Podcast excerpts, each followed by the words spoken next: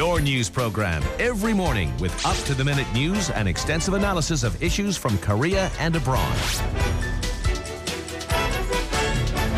This morning with Alex Jensen on TBS EFM. Now then, the Associated Press won this year's Pulitzer Prize for Public Service for its report series titled Seafood from Slaves. This was by a four woman team of AP journalists leading a year long investigation into slave labour in the fishing industry in Southeast Asia. I, I come back in my mind to uh, a story we covered previously on the show of Thailand in this regard. I, I, wonder if we'll be able to delve further into that as well with Martha Mendoza, Associated Press national writer. Good morning to you from Seoul. Hello. I know you're in California right now, so thanks for taking the time to join us. What prompted this investigation? I mentioned before that there was some knowledge I suppose, for some time that there were some issues, human rights issues, with, for example, children from Myanmar being forced to work in places like Thailand in the seafood industry. Uh, w- was it that sort of knowledge that sparked a broader investigation? Yes, you're exactly right. I mean, slavery at sea and um, slavery in the Thai fishing industry had been an open secret for decades, with really especially bad conditions in, as you mentioned, the Thai fishing industry. But trapped on floating prisons, sometimes touching ground just once a year, men from Myanmar, Cambodia, Laos, and Thailand knew were working around the clock often sleeping just one or two hours a day.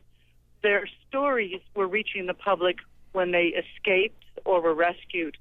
And the fish they were catching, it was never entirely clear where it was going. So we set out to find captive slaves so we could counter industry claims that the problems had been solved.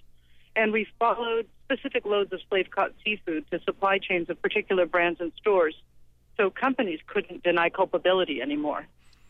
Was this a dangerous investigation at times for you? Did did you start feeling the pressure if and when authorities got wind of what you were doing?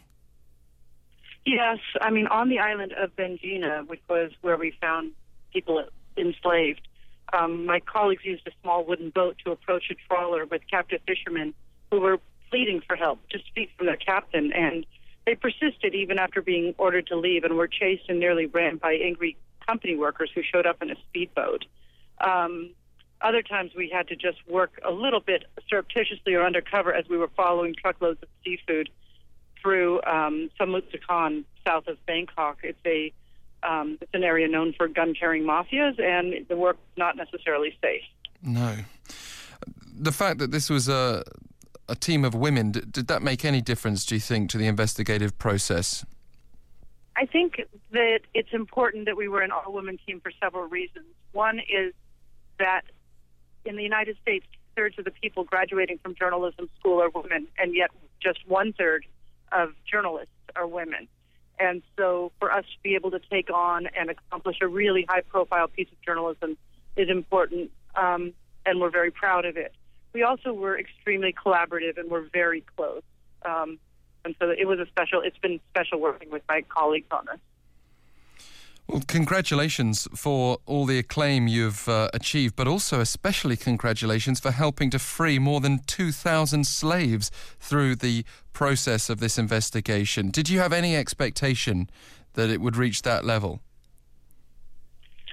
No, you know, you do a lot of journalism and you can never really know what the impact is going to be. But after we reported what was happening on the slave island, and we were able to publish photos of men in cages and document in, with detailed accuracy how the fish they caught were in the supply chains of places like Walmart, Sysco, in the United States. Um, the Indonesian authorities sent officials to the island, and in one day they began interviewing some men who described horrific conditions, um, being beaten with stingray trail, tails, um, people being dying and um, and being buried under fake names. And um, they said they would rescue them. And then more people came to be interviewed and ostensibly rescued. And soon they went out with a megaphone and called out to this whole island anybody who wants to come can come. And people began running out of the jungles and jumping out of the boats and just pouring down to the docks. And it was it was just incredible. I can imagine. Uh, but and, and yes, as you mentioned, I mean, to date, more than 2,000 men have been rescued. But for the, the children that I referenced before, the child labour that continues in this industry, the slavery among adults as well, is it still widespread uh, to an extent that would yes. shock most of us?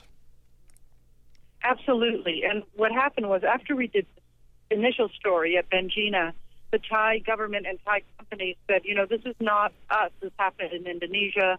And while the fish were ending up in Thailand for export, this is not really a Thai problem. We've taken care of it. And so we really set our sights on Thailand. Um, we located factories just outside Bangkok last fall where we found children and poor migrants locked inside and forced to peel and devein shrimp. And again, we linked their sheds where this work was happening to supply chains reaching European and Asian markets as well as dozens of popular U.S. brands, supermarkets, and restaurant chains, including Target, Whole Foods, and Red Lobster.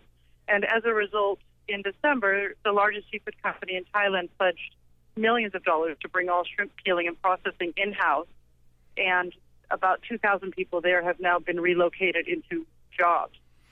But the problems persist. I mean, this is this is a massive problem, and mm. um, we just wanted to expose an example of it in hopes of really shifting the industry. Well, more than any subsequent investigation or having to rely on authorities in the countries uh, referenced in your article, do, do, you think that a mass boycott, a consumer boycott uh, throughout the world, is, is, the most effective way of dealing with this? You know, there's there's kind of um, three different ways people talk about dealing with this. Greenpeace and some other major organizations have called for boycotts. Um, some of the NGOs, some of the bigger NGOs, are taking the approach of building resilience in communities so people are not susceptible to being tricked and taken by brokers in the first place because they can find work and um, have a life in their own own homes. And um, a third approach is traceability, and there's technologies that are being deployed where people really can trace back their seafood with more accuracy. Um, a very significant thing happened in the United States that also should make a difference um, for 85 years, there's been a law here that banned import of slave-produced goods, and that law was not being enforced. And we wrote about it, and there were congressional hearings in the middle of all these seafood investigations. And in February, President Obama um, changed the law so that it will be enforced. Um, he closed a loophole that had said that you could import goods that are slave produced if there was a consumptive demand. And he took out those two words, consumptive demand. And um, that was February when that was signed into law. In March, two shipments of goods that were produced by forced labor have already been stopped at the border or at the port. Well, that's encouraging. And, and one would hope that, that with that sort of pressure, and maybe taking into consideration all of the suggestions you mentioned before, uh, this can slowly, well, one would like fast, but uh, at least slowly be eradicated. You were also mm-hmm. part of the team, though, that won a Pulitzer Prize in 2000. Um, so you have a very accomplished background, to say the least, but that was for something very close to home for all of us listening. The No Gun Ri Report unveiled to the world the uh, the massacre of South Korean civilians by U.S. soldiers at the start of the Korean War. That was very different, though, because you were dealing with history, and, and I guess the quest for justice was different. Well, it was different in that it was a historical dig, but it was not different in that there were people who were standing by looking for truth. And in South Korea, courageous people had been speaking out about this. The survivors knew what had happened and had been demanding um, accountability. And um, and so in that way, there were still people who were waiting for for the truth to come out and, and fighting for the truth to come out.